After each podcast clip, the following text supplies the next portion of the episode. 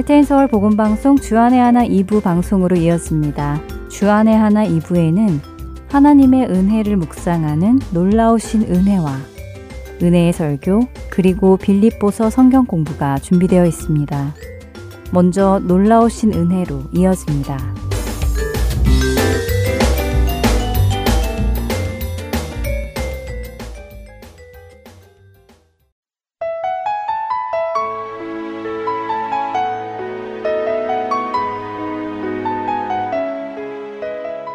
할텐 서울 복음방송 애청자 여러분 안녕하세요.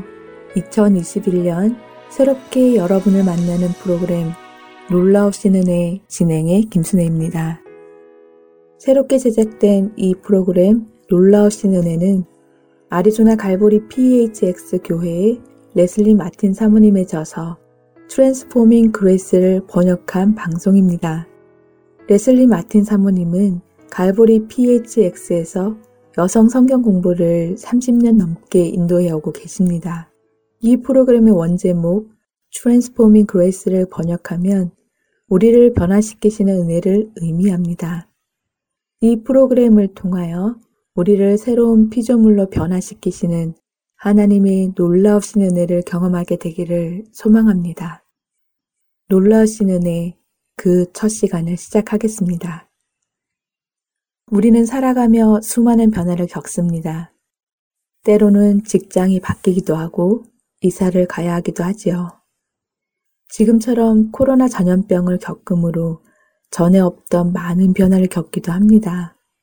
우리가 누구이던 간에 또 무슨 일을 겪었던 간에 우리 모두는 변화를 경험했고 또 하고 있습니다.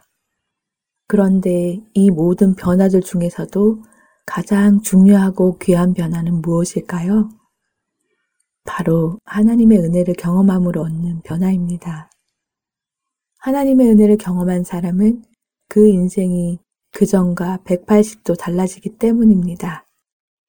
이 말이 처음에는 너무 광범위하게 들릴지 모르지만 우리가 은혜가 무엇인지를 진정으로 깨닫고 하나님의 은혜를 직접 경험하게 된다면 우리는 하나님의 은혜가 우리의 삶의 모든 것을 새롭게 변화시키는 것을 발견하게 될 것입니다. 어떻게 확신하느냐고요? 우리는 성경에서 그 사실을 볼 수 있기 때문입니다. 성경에서 하나님의 은혜를 경험하게 된 사람들은 하나같이 하나님의 은혜로 인해 완전히 변화되었기 때문입니다. 하나님의 놀라우신 은혜가 그리스도인을 핍박하던 바울을 변화시켰고 예수님을 공개적으로 부인했던 베드로를 변화시켰으며 일곱 귀신 들렸던 막달라 마리아를 변화시킨 것을 볼 수 있습니다. 이 외에도 기록되어 있는 수많은 예들을 통해 우리는 하나님께서는 그들이 과거에 어떤 사람이었다 하더라도 하나님의 은혜라는 선물을 받아들이기만 한다면 하나님은 그를 사랑하시고 받아주시는 것을 알 수 있습니다. 그런데 은혜는 무엇일까요? 은혜라는 단어를 많이 들어왔음에도 불구하고 하나님의 은혜에 대해 잘 이해하지 못하는 경우가 많습니다. 구약 성경을 기록한 히브리어나 신약 성경을 기록한 그리스어 모두 은혜에 대해 비슷하게 설명하고 있습니다. 기대하지 않았던 혹은 자격 없는 자에게 베풀어진 친절이나 자비라고 말입니다. 하지만 은혜에는 이러한 친절과 자비 이상의 놀라운 것이 담겨 있습니다. 자비와 은혜는 이렇게 비교할 수 있습니다. 만일 한 죄인이 하나님 앞에 서게 되었다면 하나님께서는 너의 죄에 합당한 벌을 내리지 않겠다 라고 하시며 자비를 베푸실 수 있습니다. 그러나 하나님께서 은혜를 베푸실 때는 너의 죄에 대한 마땅한 벌은 내가 받겠다. 대신 죄인인 너에게 마땅하지 않은 복을 부어주겠다라고 하는 것이지요. 자비는 우리가 마땅히 받아야 할 벌을 주시지 않는 것이며 은혜는 우리가 마땅히 받을 수 없는 복을 받는 것입니다. 우리 자신을 한번 생각해 보지요. 우리 모두는 살아오면서 이기적인 결정을 하여 다른 이들에게 상처를 주기도 했었고 하지 말아야 하는 말을 함으로써 상처를 주기도 했었을 것입니다. 누군가를 속이기도 했었고, 비록 작은 것이라도 남의 것을 몰래 훔치기도 해 보았을 것입니다. 확인되지 않은 남에 대한 소문을 다른 이들에게 사실인 것처럼 전하기도 했을 수도 있죠. 누군가를 학대했을 수도 있고, 성적으로 문란한 삶을 살았을 수도 있고, 술이나 다른 것에 중독이 되었던 적도 있을지 모릅니다. 우리가 인정을 하든 하지 않든 우리 모두는 성경이 말씀하는 죄인들입니다. 우리 중 가장 선하고 의로운 삶을 산 사람이라도 하나님의 기준에는 죄인입니다. 그리고 그 죄의 삭은 사망이라고 로마서 6장 23절은 말씀하십니다. 하나님께서는 죄인들과 함께 하실 수 없다고 하십니다. 모든 죄인은 하나님으로부터 분리되어 영원한 벌을 받는 것이라고 성경은 말씀하시죠. 우리 각자는 하나님께로부터 우리 각자의 죄로 인한 삭신 사망을 받아야 합니다. 그러나 기쁜 소식이 있습니다. 그것은 하나님께서는 죄는 미워하시지만 죄인을 사랑하셨다는 것입니다. 그래서 하나님께서는 그 누구도 영원한 벌을 받지 않고 죄의 심판에서 벗어나 영원한 생명을 얻도록 하셨습니다. 그것이 바로 하나님의 은혜인 것입니다. 그렇기에 은혜의 성경적인 의미는 그리스도 예수를 통해 우리들에게 주시는 하나님의 자비라고 할 수 있습니다. 하나님은 자비하신 분이십니다. 그분은 우리 죄를 대신하기 위해 그 아들 예수님을 보내셨습니다. 이사야서 53장 6절은 우리가 다 양 같아서 그릇 행하여 각기 제 길로 갔지만 하나님께서는 우리의 죄악을 메시아에게 담당시키셨다고 말씀하십니다. 그런 이유로 거칠고 증오스러운 일을 한 우리의 손 대신 아무 죄 없으신 예수님의 손이 십자가에 못 박히신 것입니다. 가지 말아야 할 곳을 다녔던 우리의 발 대신 아무 죄 없으신 예수님의 발이 십자가에 못 박히신 것입니다.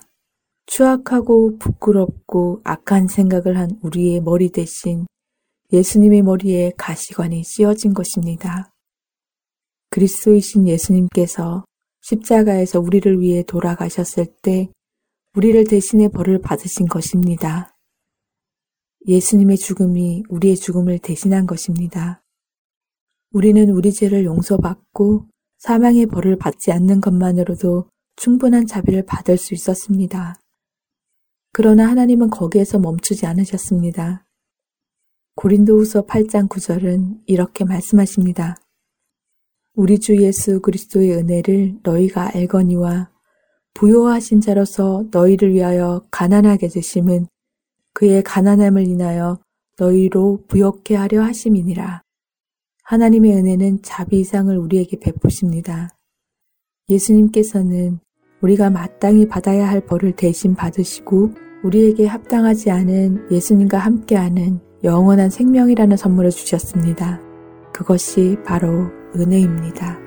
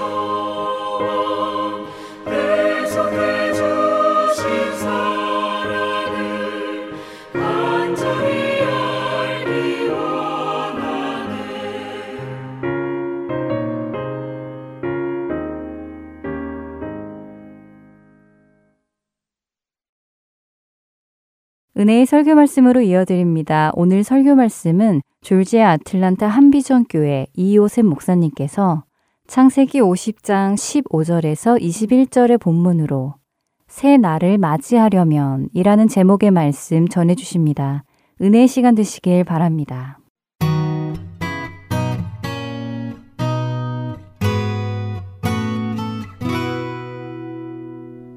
사람이 나이 들어가는 것은 생각이나 육신이 변하는 것 가지고 금방 느낄 수 있습니다. 그런데 산림에 가서 나무가 나이 들어가는 것은 보통 산림학자들이나 이런 분들이 나무 나이테를 살피면 안다고 그럽니다. 나이테가 그냥 똑같이 균일하게 뺑뺑 돌아가 있는 것 같지만은 나이테에 보면은 뭐 별게 다 드러난다 그러네요. 어느 해 가물었는지 힘들었는지 홍수가 나서 바디가 바위가 부딪혔는지 어디가 깨졌는지 까졌는지 다 보인다 그럽니다. 심지어는 어떤 때는 물이 좋고 풍년이 되고 때 이제 그 큰 나무 보면 나이테가 큼직하고 똑바르게 동그랗게 쫙쫙 맺혀져 있는데 어떤 애는 너무 힘들고 환경이 힘들면 나이테가 없다 그럽니다. 심지어는 나이테가 가짜가 생기기도 한답니다. 그러니까 나무가 자기의 과거를 말하고 있다. 그런 겁니다. 그래서 살림을 뒤지면 그 살림 주변에 있는 환경에 무슨 일이 일어나는가를 다 알 수 있다. 심지어는 돌이 부딪힌 자국들과 상처난 것들을 나무가 감싸며 하면서 나이테 모양이 일그러지고 한 모양 속에서 아, 홍수가 있었구나, 이렇게 있었구나, 물에 잠겼었구나, 그런 거 다 알 수 있다. 그렇다 그럽니다. 인생에도 나이테가 있을까요?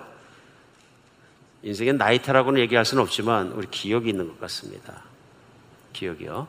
자, 특별히 오늘 여러분과 저는 성경 맨 앞에 책인 창세기 맨 마지막 장을 같이 본문으로 어, 말씀을 나누게 됩니다. 그래서 창세기는 특별히 시작하자마자 많은 인물들이 등장합니다. 수많은 인물들이 등장하고요. 이 땅에 존재하고 살았던 우리의 조상들 또 그런 사람들의 얘기가 쭉 나옵니다. 근데 그 많은 사람들 얘기 중에서도 특별히 오늘 본문은 창세기 맨 마지막 50장인데요.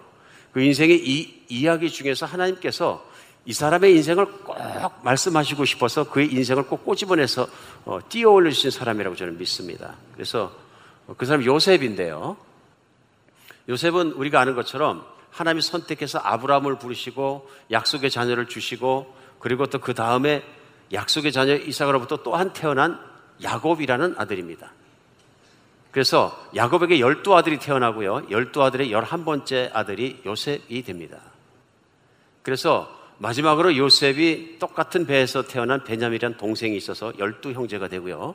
이스라엘 민족은 열두 형제로부터 열두 지파로 출발을 합니다.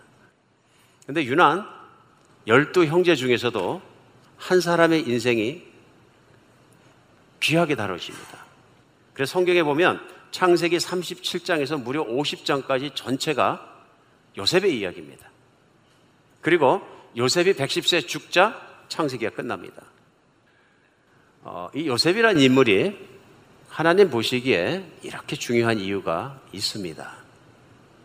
그래서 하나님 말씀 창세기가 시작하자마자 결론을 창세기에서 요셉의 이야기로 마무리하고 있다는 데서 우리는 우리는 의미를 찾아야 된다고 믿습니다. 오늘 특별히 요셉의 인생을 얘기할 때 오늘 마지막에 15절에 보면 요셉의 형제들이 그의 아버지가 죽었음을 보고 말하되 요셉이 혹시 우리를 미워하여 우리가 그에게 행한 모든 악을 다 갚지나 아니할까 하고 하고 형들이 걱정합니다. 요셉의 형제들은 요셉 자신을 빼고 11명인데요. 그 중에 동생을 빼고 나머지 위에 있는 형이 10명입니다. 근데 이 10명이 창세기 보면 무슨 짓을 했나 하면 많은 분이 아십니다만은 그를 죽이려 했습니다. 그러니까 죽이려고 마음만 먹은 게 아니라 그를 죽이려고 시도했습니다. 그래서 사람이 기어 나올 수 없는 마른 구덩이 속에 그를 밀어서 빠뜨렸습니다. 그가 그 안에 있으면 죽을 수밖에 없는데 그 형제 중에 하나 유다라는 형제가 죽이지는 말자.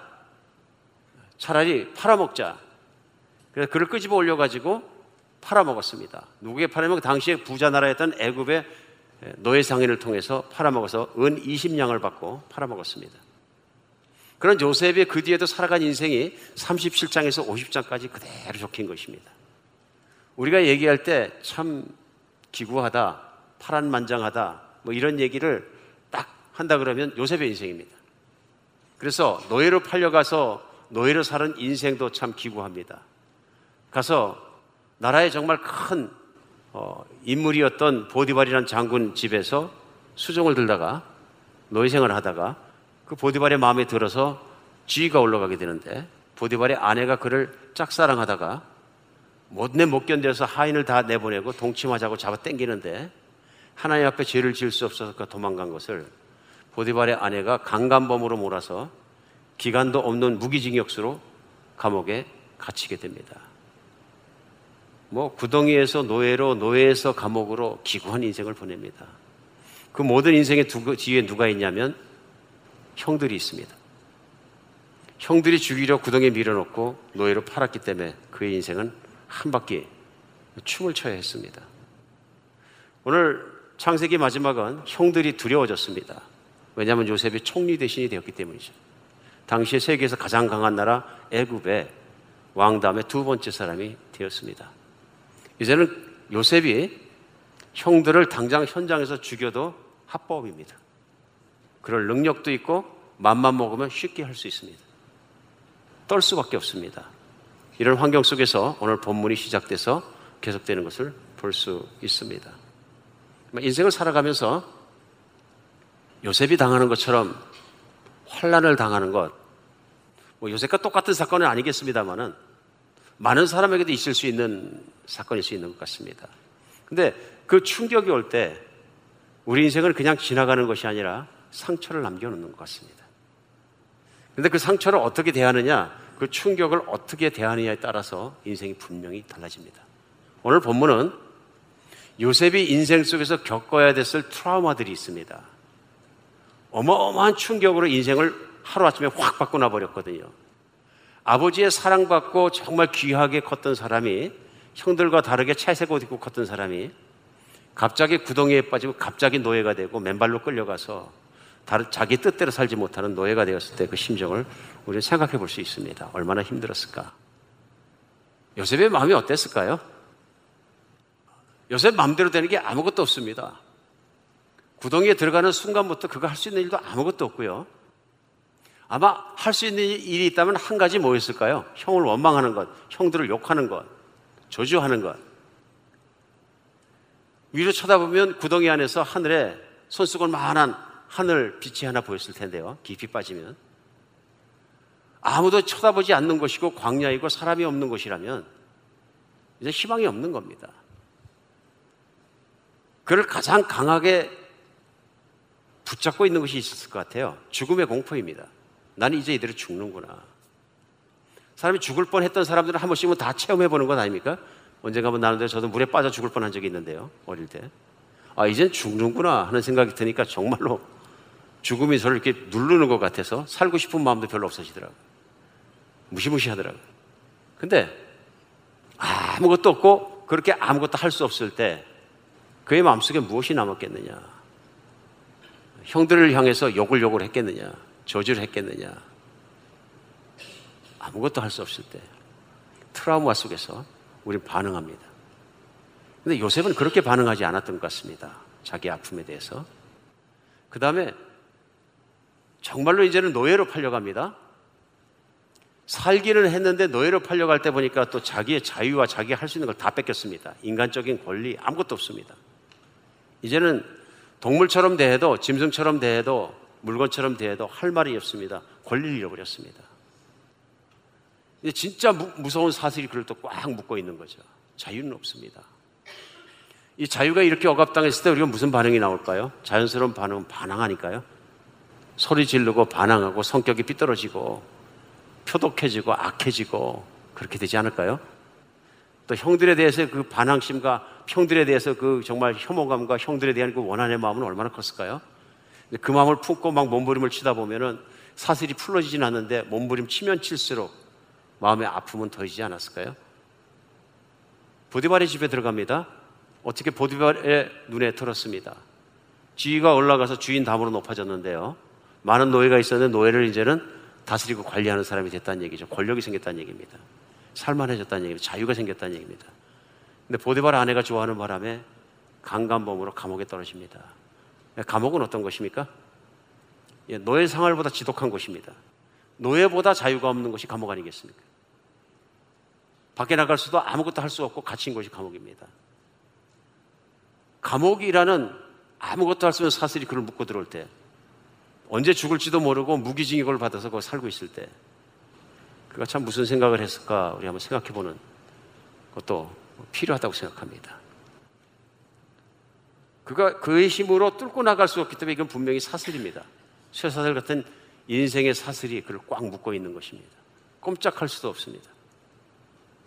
어떤 성격이 되었을까요?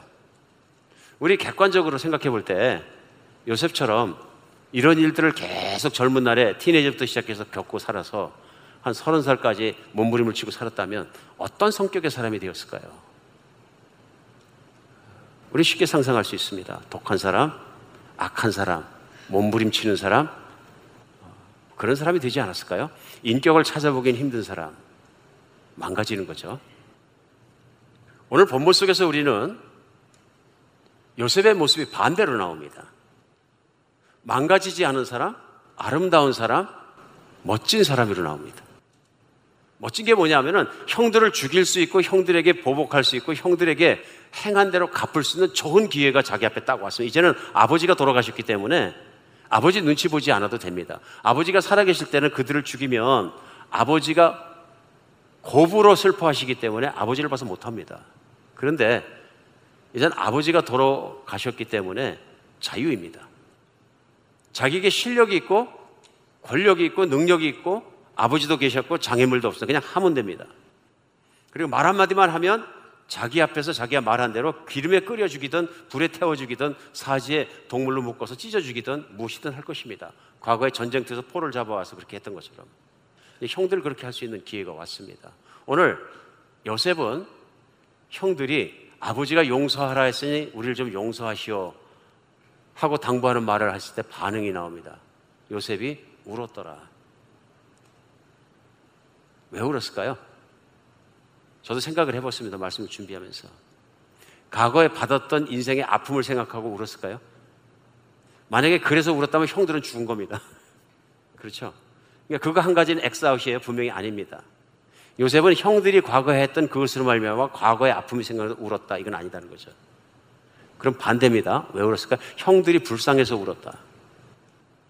형들이 나한테 가해하고 그렇게 힘들게 하고도 그 과거에 묶여서 지금도 이렇게 자기가 모든 걸 베풀어줬기 때문에 재상같이 살 수 있고 부자같이 살 수 있는 모든 것이 기회가 열렸음에도 불구하고 불안해하고 힘들어하고 어둡게 살아가고 있구나. 형들이 불쌍해서 울었다.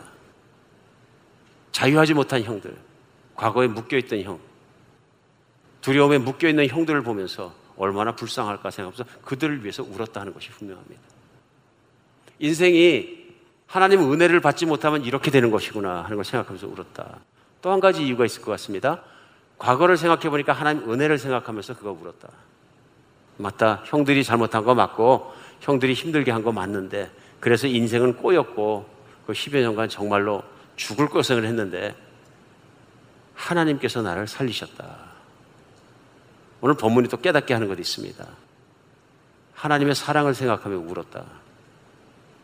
형들은 더럽고 형들은 이기적이고 형들은 독하고 형들은 악한데 하나님은 그 형들을 살리기 위해서 나를 쓰셨다. 이게 요셉의 그 다음에 나오는 고백입니다. 그 요셉의 고백은 뭐냐면 하나님께서는 우리 가족을 살리기 위해 형들을 살리기 위해서 자기를 쓰셨다 하는 것입니다. 그 놀라운 사실을 요셉의 입에서 말하는 겁니다. 그래서 17절에 보면요. 너희는 이같이 요셉에게 이르라 내 형들이 내게 악을 행하였을지라도 이제 바라건대 그들의 허물과 죄를 용서하라 하셨으니 어, 당신의 하나님 아버지 하나, 하나님의 종들이 우리 죄를 용서하소서 하고 얘기할 때 요셉이 하는 말을 먹고 듣고 울었더라. 18절에 그의 형들이 또 친히 와서 요셉 앞에 엎드려 우리는 당신의 종입니다. 그래서 엎드립니다. 마음대로 처분하시옵소서. 19절에 요셉이 그들에게 이르되 두려워하지 마소 내가 하나님을 대신하리니까 그러면서 20절 결론 말씀이 나옵니다. 당신들은 나를 헤아려 하였으나 하나님은 그것을 선으로 받고 오늘같이 많은 백성의 생명을 구원하게 하시려 하셨습니다. 그러니 당신들은 두려워하지 마소서 내가 당신들과 당신의 자녀들을 기르리이다. 보호하리이다. 살리리이다. 기가 막힌 정말 그 관점입니다. 세상에서 보통 사람이 이런 생각할 수 없는 관점입니다. 정말 그렇습니다. 용서를 해주더라도 아, 내가 당신들을 용서한다. 그 대신 다시는 그러지 말아라. 그러면 자기를 높일 수 있는데 전혀 그런 것이 없습니다. 그리고 형들의 말을 듣고 자기 통곡하고 나서 내가 아니고 하나님이 당신들을 사랑하십니다. 내가 오늘 살아서 이런 부귀영화를 누리는 것은 나를 위한 것이 아니라 형들을 위한 것입니다. 그러므로 내가 하나님을 배신하지 않겠습니다. 이게 믿음이거든요. 근데 한 가지 분명한 것이 있습니다. 형들은 과거의 잘못으로 얼룩져 있습니다. 요셉은 과거의 문제가 해결된 것을 볼 수 있습니다. 과거에 붙잡혀 있지 않습니다. 과거에 붙잡혀 있었다면 형들에게 반드시 해코지를 했을 것입니다. 그런데 형들을 만나는 순간부터 그는 그런 마음이 없었습니다. 형들에게 잘해줬고요, 먹을 걸 줬고요, 노잣돈을 꽉꽉 채워서 보내줬고요. 항상 형들을 사랑했습니다. 오늘 이 말씀 속에서 우리 분명히 알고 배워야 될 것이 있는 것 같습니다. 우리가 과거에 받은 상처와 모든 것들을 어떻게 다루느냐 하는 것입니다. 우리 과거를 바, 바르게 보아야 오늘이 열립니다. 우리 영원한 시간을 우리에게 허락하고 영원한 생명을 주시기 위해서 하나님은 예수님 이 땅에 보내주셨는데 영혼과 통하는 시간은 오늘입니다. 어저께도 아니고 과거가 아닙니다. 과거를 통해서 영혼에 들어갈 수 있는 사람은 없습니다. 오늘이 영혼에 맞닿아 있는 시간입니다. 그런데 오늘은 과거에 영향을 받습니다. 내가 과거에 일어났고 과거에 겪었던 일로 말미암아서 어떻게 처리하냐에 따라서 오늘 내게 과거가 어마어마한 영향력을 끼칠 수 있습니다. 오늘 요셉은 그 과거의 사슬로부터 자유해진 사람입니다. 형들은 묶여 있다는 것입니다. 과거에 저질렀던 일에 대한 두려움이 그들을 붙잡고 있어서 좋은 음식도 잘 사는 것도 아무것도 소용이 없으십니다. 그들을 행복하게 하지 못합니다. 우리가 살아가면서 트라우마라고 얘기할 수 있는 그런 환란과 충격의 일을 겪을 수도 있습니다. 죽음 앞에 갈 수도 있고 가족 관계가 깨질 수도 있고 여러 가지 아픈 일이 일어날 수 있습니다. 사업에 실패할 수도 있고 얼마나 많은 일들이 일어납니다. 치, 친구가 배신해서 돈을 다 뺏길 수도 있고 별별 일을 다 겪게 되는 것 같습니다. 문제는 그걸 어떻게 처리하고 어떻게 바라보느냐 하는 것입니다. 어떻게 살아가 정리할 것이냐 하는 것입니다. 오늘 우리 과거 살아가면서 많은 경우에 우리가 피해자 의식 속에 살아갑니다. 그러니까 피해자 의식 속에 살아갈 때 뭐냐면요 탓을 많이 합니다. 원망을 많이 하고요. 그러니까 우리가 나도 모르게 대화하다 보면 아유 그 사람 안 만났으면 좋았을 것을 아유 그 인간은 내가 안 만났으면 이렇게 살진 않을 것을 내가 회사에서 그런 사장 안 만났으면 내 인생이 이렇게 힘들어지지 않는데 어, 내가 그 사람 말만 듣지 않았더라면 내가 친구 보증만 쓰지 않았더라면 뭐 뭐뭐 뭐 했더라면 그게 얼마나 많은지 모릅니다. 그게 뭐냐면 피해자 의식 속에 살아가는 거거든요. 그러다 보면은 자칫 잘못하면 좀 많이 하게 되는 게 뭐냐? 피리파리 하게 되는 거죠. 미국식으로 얘기하면. 그냥 나는 슬픈 자라, 나는 슬픈 인생이다.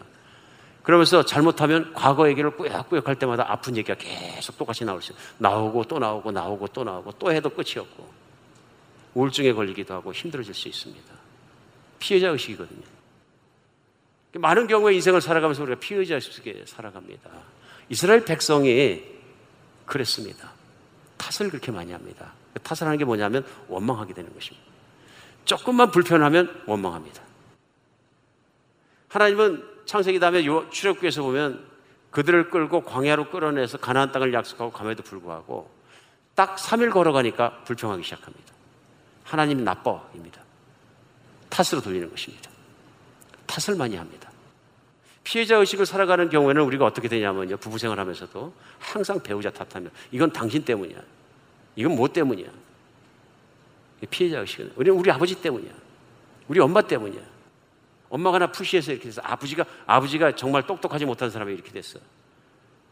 가지 말자, 가지 말자 그랬는데 이민 와서 이렇게 됐어. 탓하고 원망하는 게 얼마나 많아지는지 모릅니다. 내가 원하는 건 그거 아닌데 자기 맘대로 해서 그렇게 됐어. 피해 의식 속에 살아가는 거죠. 하나님의 의를 이루지 못합니다. 하나님의 복을 받지 못합니다. 피해자 의식 속에서 복을 받지 못하는 거죠. 책임 전가하는 것 굉장히 많아집니다. 책임 전가하는 것 많아지면은 인생을 살아가면서 자꾸 떠넘깁니다. 자기는 책임지려 하지 않습니다.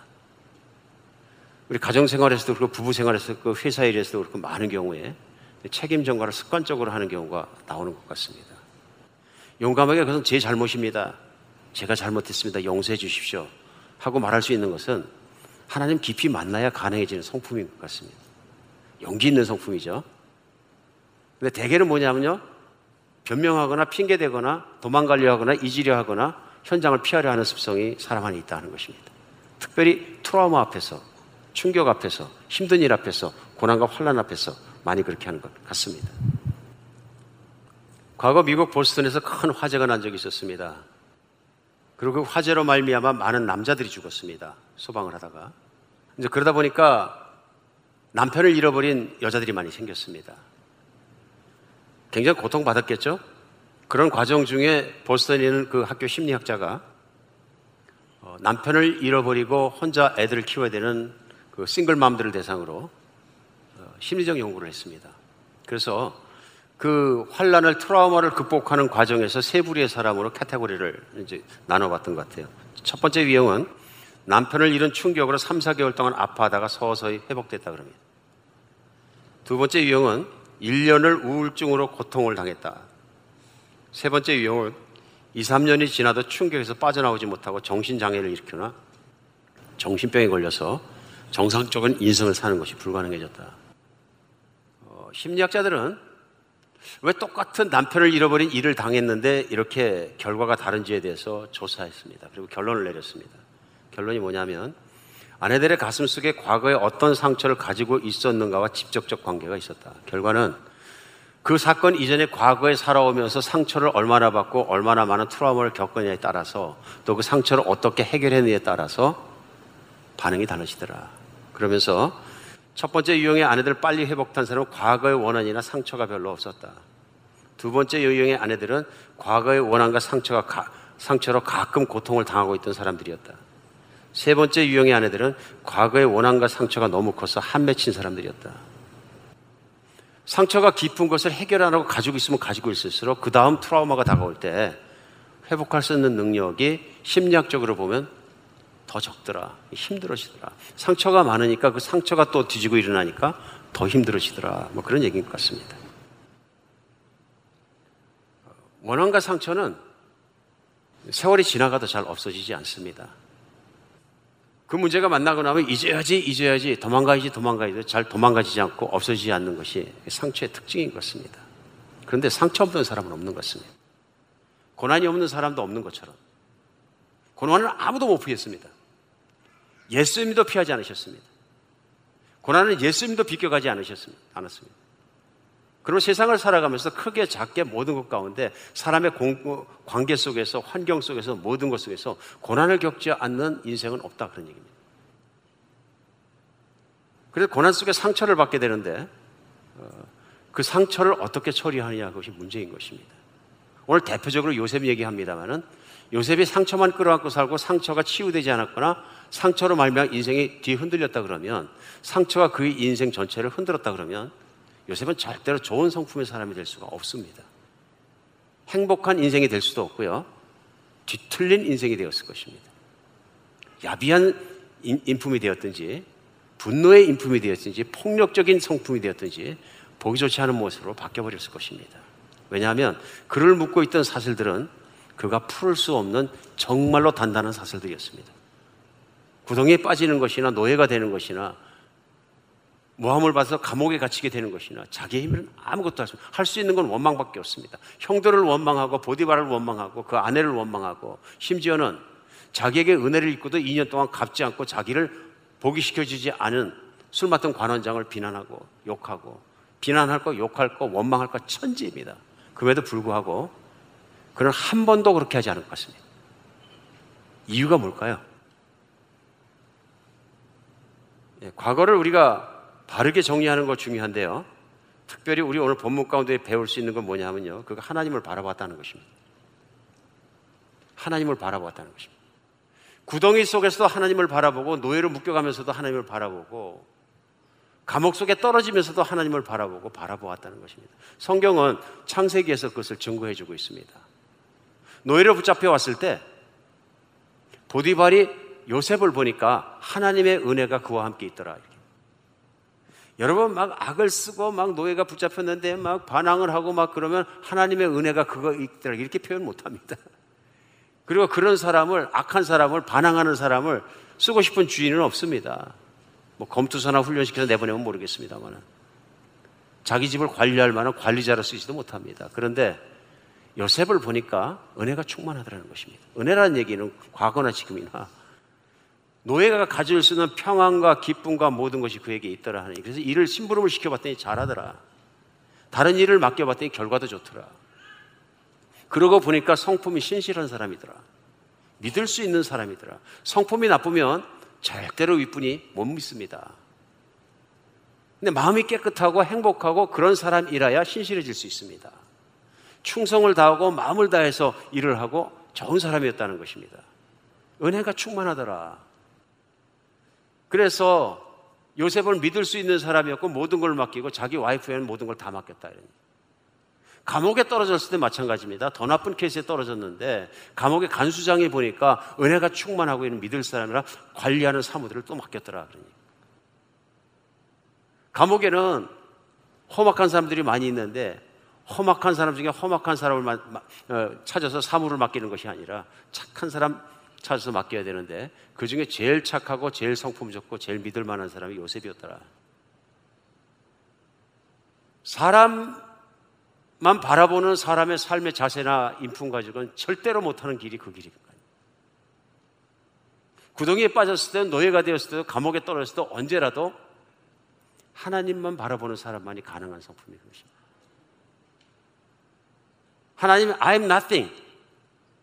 그러나 하나님께서 이런 환경을 주셨을지라도 제가 하나님 원망하지 않겠습니다. 조그만 불편한 것 가지고 하나님 원망했던 사람들은 광야에서 다 죽었습니다. 그래서 사도 바울도 나중에 신약 성경 고린도서 10장 10절에서요. 저희 중에 어떤 이들은 원망하다가 멸망시키는 자에게 멸망당하였나니 너희는 저희와 같이 원망하지 마라. 하나님이 이렇게 하시니까 우리는 싫어요. 하나님이 이렇게 이렇게 했으면 좋았을 것을. if only 이렇게 이렇게 해주셨으면 좋았을 것을 하나님이 이렇게 했기 때문에 우리는 불행하잖아요. 애굽에서 우리를 왜 끄집어내셨나요? Why? 그러다 죽었다는 얘기입니다. 그러나 요셉은 구덩이 속에서도 노예가 되었을 때도 감옥 속에서도 하나님만 쳐다보니까 구덩이에서 희망이 있었고 묶였는데도 자유가 있었고 감옥 속에 떨어졌을 때도 빠져나갈 힘이 하나님께로부터 있다는 믿음까지 사니까 조의를 지킬 수 있고 마음을 지킬 수 있었다는 것입니다. 이 세계 가장 행복한 사람은 세상의 어떤 환경도 묶을 수 없는 사람입니다. 믿으십니까? 우리 너무 쉽게 환경에 묶이지 않습니까? 너무 쉽게 사람의 말 한마디에 또 묶이지 않습니까? 내가 기대했던 그 사람이 나를 갖다가 안 좋게 얘기했던 한마디만 들려도 우리는 평생을 아파하고 그 사람을 원수처럼 생각하지는 않습니까? 트라우마라고 얘기하기조차도 부끄러운 작은 일 가지고도 우리는 너무 1년간 아니면 3년간 아니면 몇 년간 아니면 10년 이상을 기억하면서 그 사람 생각할 때마다 머리를 돌리지 않습니까? 요셉을 생각하는 여러분 같이가 됐으면 좋겠습니다. 요셉이 이렇게 살 수 있던 건 하나님을 바라볼 수 있는 믿음 때문입니다. 하나님의 창세기를 시작하자마자 요셉의 인생때 그걸 가르치시는 것 같습니다. 하나님을 바라보면 내가 세상과 원한과 과거에 묶이지 않지만 하나님으로부터 시선을 사람과 세상과 환경으로 돌리면 바로 묶이게 된다. 요셉보다 더 큰 환란을 당하신 분은 예수님이십니다. 요셉은 죽지 않은데 예수님은 자기 죄도 아닌 죄를 다 뒤집어 쓰시고 십자가에 올라가서 피 흘리고 조롱당하시고 창에 찔리고 못 박히고 돌아가신 분이십니다. 그래서 성경에서 가장 예수님을 닮은 사람 얘기하면 요셉을 얘기합니다. 그 환란 속에서 그 아픔 속에서 그 트라우마 속에서도 변치 않게 하나님을 바라보며 걸어갔던 사람. 그래서 하나님 마음을 이해하는 사람.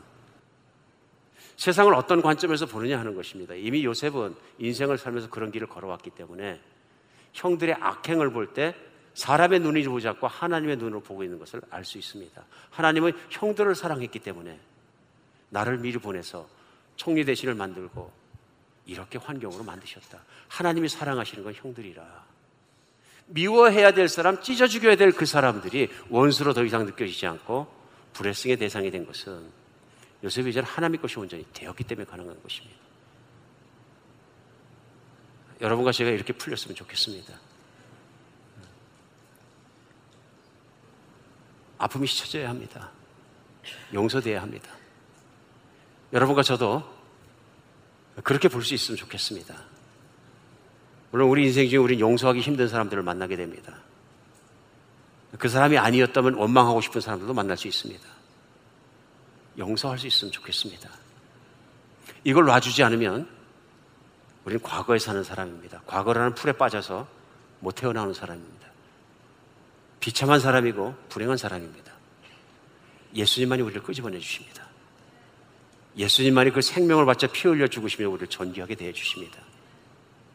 내가 너의 과거까지도 용서하였다. 내가 너의 가장 나쁜 죄악까지도 내가 용서하였다. 우리 주님이 나를 사랑한 것을 믿는 사람마다 나 과거에 아프게 했던 사람을 놓을 수 있는 믿음의 힘이 생겼으면 좋겠습니다. 뿐만 아니라 탓하거나 핑계대지는 인생에서 빠져나갔으면 좋겠습니다. 당신 때문에. 그랬기 때문에 생각나면 또 탓을 하고 생각나면 또 탓을 하고 상처를 또 긁어내고 상처를 또 긁어내고 그런 것이 아니라 이제는 그것으로부터 빠져나와 주님을 바라볼 수 있으면 좋겠습니다. 요셉이 구덩이에서나 노예로 묶였을 때나 감옥에 갇혔을 때나 하나님을 바라보고 하나님을 바라보서 자유하지 않았다면 절대로 불가능한 말을 오늘 창세기 50장은 우리에게 전하고 있는 것입니다. 형들을 사랑하시는 하나님이시라. 내가 재상이 되고 총리 대신이 된 것도 형들 때문이라. 그리고 하나님께서 그것을 하셨다.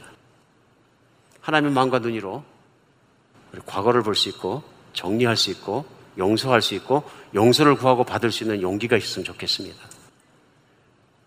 내가 살아오는 길에 내가 루드하게 하거나 잘못했거나 피해를 끼친 걸 있으면 회피하지 말고 탓하지 말고 용감하게 인정하는 여러분과 제가 됐습니다. It's my fault. 제가 잘못했으므로 용서를 구하고 용서를 구하는 대신에 어떠한 벌을 주더라도 제가 받겠습니다. 용감하게 자신 있게 하나님은 나를 버리지 않으시면 내가 아무리 낮은 자리나 힘든 자리에 내 과거로 말미암아 처할지라도 난 그걸 받겠습니다. 용기 있는 모습이 되었으면 좋겠습니다. 그것이 과거에 묶여서 질질 끌려가는 것보다 훨씬 낫습니다.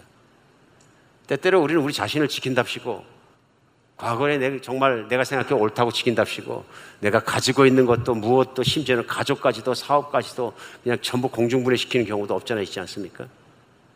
내 과거에 있는 원한과 감정 하나 풀이하겠다고 얼마나 어리석은 모습입니까? 그러나 우리는 합니다. 그렇게 합니다. 하나님 보시기 얼마나 답답하겠습니까? 우리 하나님 앞에서 그리스도 예수를 바라보며 다시 한번 정리받는 주일이 되었으면 좋겠습니다. 하나님은 살아계십니다.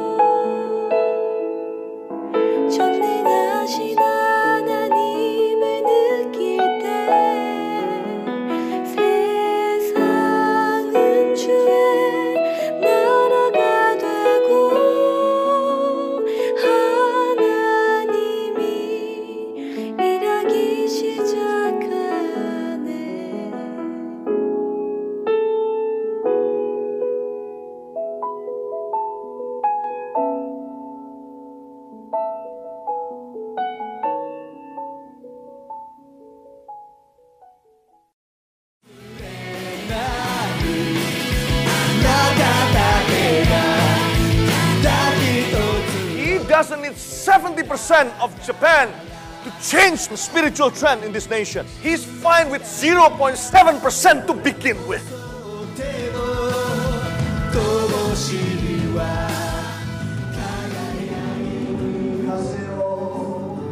하나님을 향해 부르짖는 일본인들의 간절한 마음이 들리십니까? 크리스천 인구가 1%도 되지 않는 척박한 영적 사막 일본. 그 사막의 땅에도 복음의 씨앗이 뿌려져야 할 것입니다. 하트앤서울 복음 선교회에서는 이 일을 위하여 일본어 방송 CD를 제작하였습니다. 주위에 있는 일본인들에게 이 CD를 전하고 싶은 분들은 전화번호 602-866-8999로 연락 주시기 바랍니다.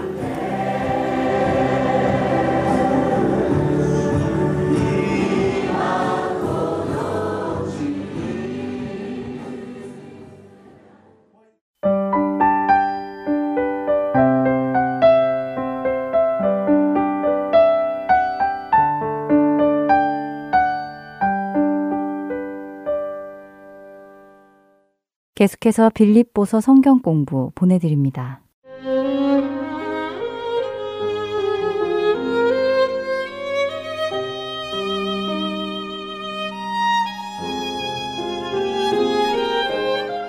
할텐 서울 복음 방송 청취자 여러분 안녕하세요. 2021년 새롭게 시작하는 빌립보서 성경 공부로 여러분을 만나게 된 애리조나 커넥션 채플의 김영일 목사입니다. 이렇게 방송으로 여러분을 만나 뵙게 돼서 참으로 반갑습니다.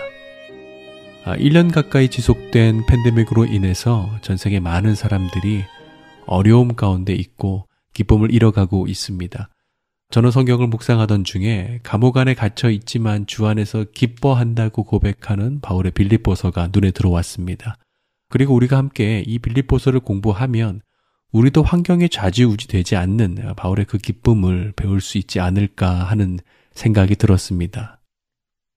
그래서 앞으로 13주 동안 청취자 여러분들과 함께 빌립보서 성경 공부를 하려고 합니다. 성경의 한 장한 장을 함께 공부해 가면서 환경이 아니라 주 안에서 기뻐할 수 있는 바울의 깊은 영성을 배울 수 있는 시간이 되기를 소망합니다.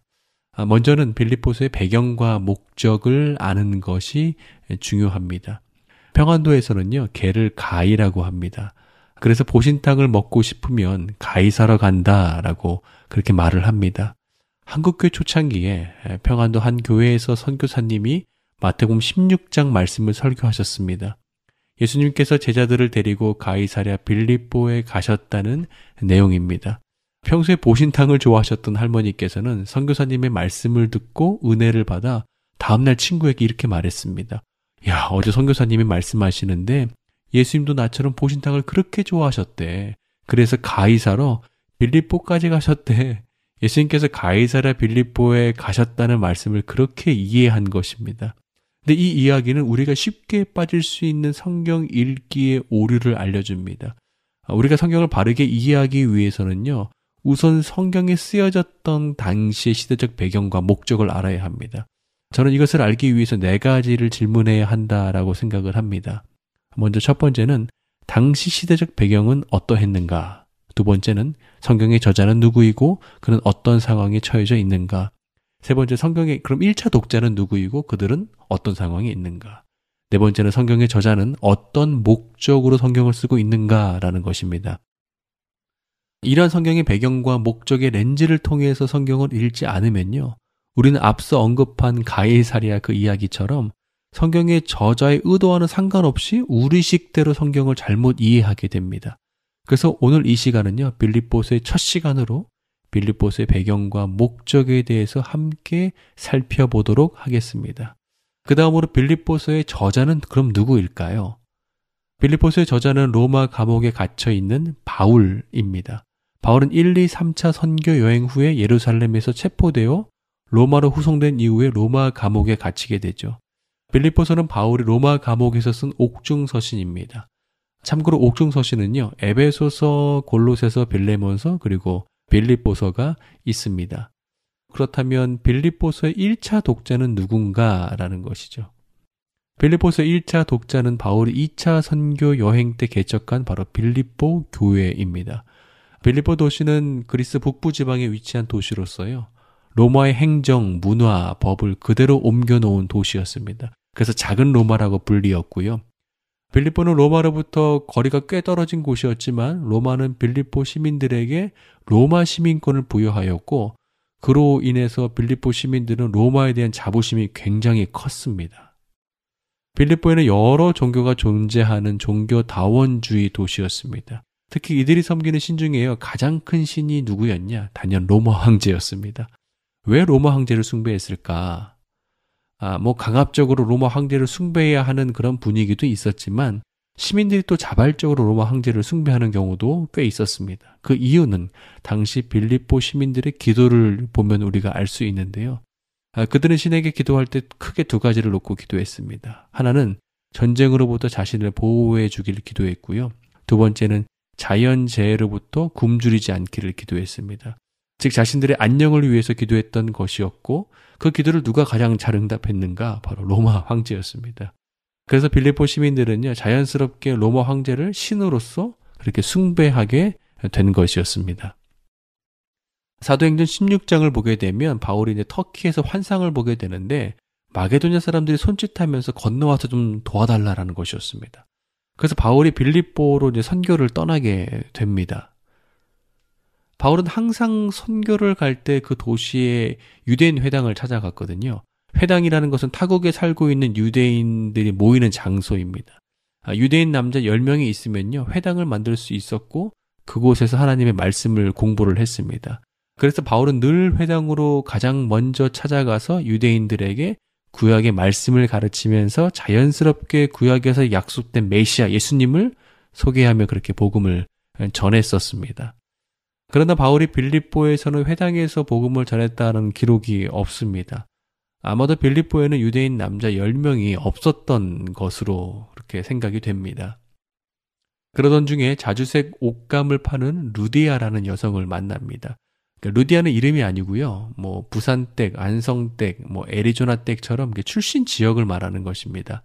아, 그래서 루디아댁이라고 하면 이해가 좀 쉬울 것 같습니다. 이 여인이 자주색 옷감을 팔았습니다. 자색 옷은요, 지중해에서 나는 뿔소라에서 색을 채취하여 염색을 하는 것인데, 한 벌의 옷을 염색하는데 1만 개의 뿔소라가 필요합니다. 따라서 인건비가 감안할 때 이 자색 옷이 상당히 고가의 옷이었고, 그래 당시 왕족 부자들만 입을 수 있는 어, 그러한 옷이었습니다.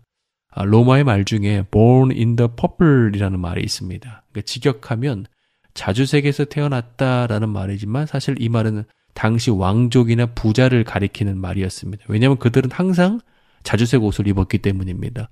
그래서 자주색 옷감을 파는 여성이다라는 뜻은 단순히 시장에서 일반적인 옷감을 파는 여성이다 그런 뜻이 아니라 고가의 명품 옷을 비즈니스하는 여성 사업가다라는 뜻입니다.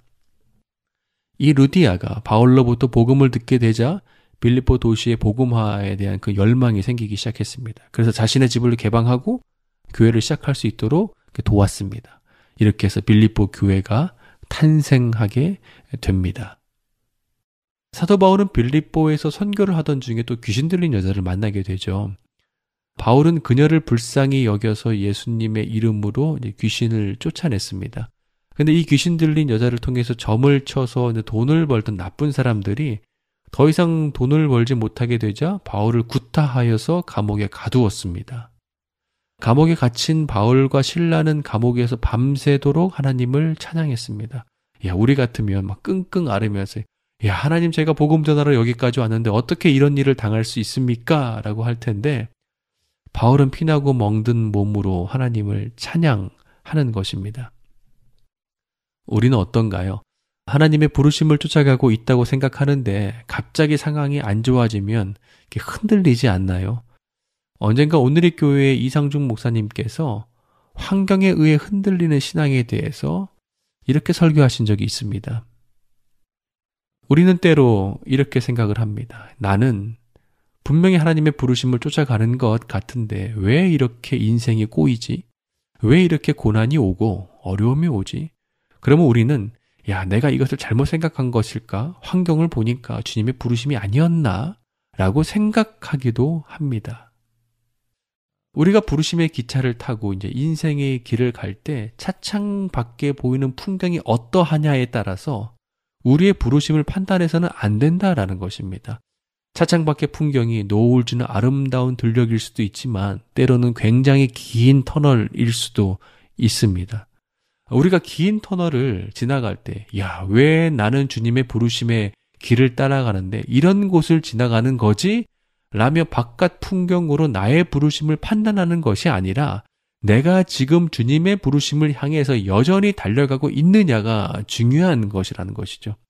아, 내가 제대로 가고 있느냐라는 것을 알려면 차창 밖의 풍경으로 판단하는 것이 아니라 호주머니에서 승차권을 꺼내서 보면 되는 것이다. 라는 그 설교가 저에게 큰 울림을 주었습니다. 근데 정말 바울이 그랬습니다. 차창 밖의 풍경을 보면요. 기나긴 터널 같은 지금 무서운 감옥에 있는 것입니다.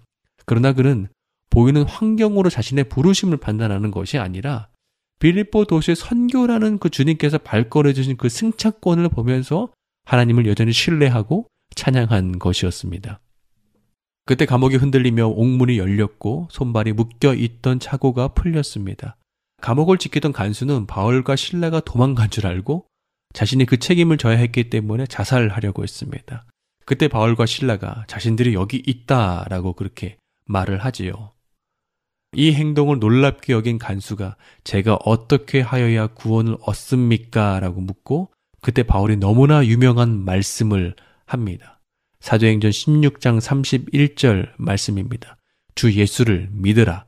그리하면 너와 내 집이 구원을 얻으리라. 그 감옥의 관리자들은 바울이 로마 시민권자인 것을 알고 두려워했습니다.